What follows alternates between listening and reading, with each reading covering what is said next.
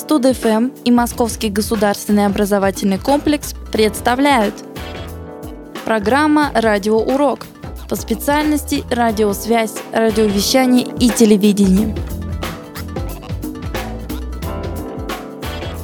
Радиосвязь – это разновидность беспроводной связи, при которой в качестве носителя сигнала используются радиоволны.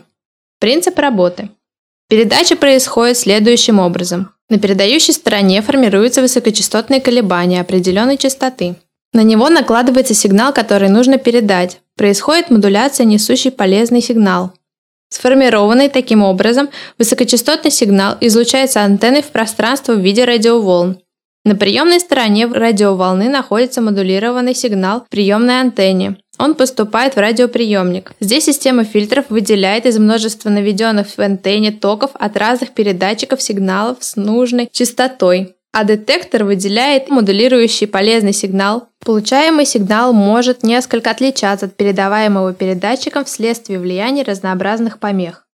Первый патент на беспроводную связь получил в 1872 году Малан Лумин, заявивший в 1866 году о том, что он открыл способ беспроволочной связи.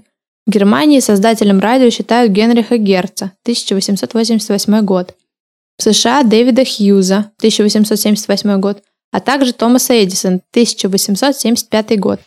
В США в ряде балканских стран Николу Тесла в 1891 году, в Белоруссии Якова, Аттоновича, Наркевича и Отку, 1890 во Франции Эдуарда Бранли, 1890 год.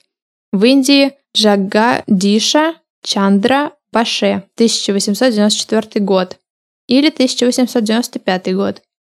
В Англии Оливера Джозефа Лоджа, 1894 год. В Бразилии Ланделя де Муру, 1893 по 1894 год. В России изобретателем телеграфии традиционно считают Попова. В США изобретателем радио считается Никола Тесла, запатентовавший в 1893 году радиопередатчик, а в 1895 году приемник.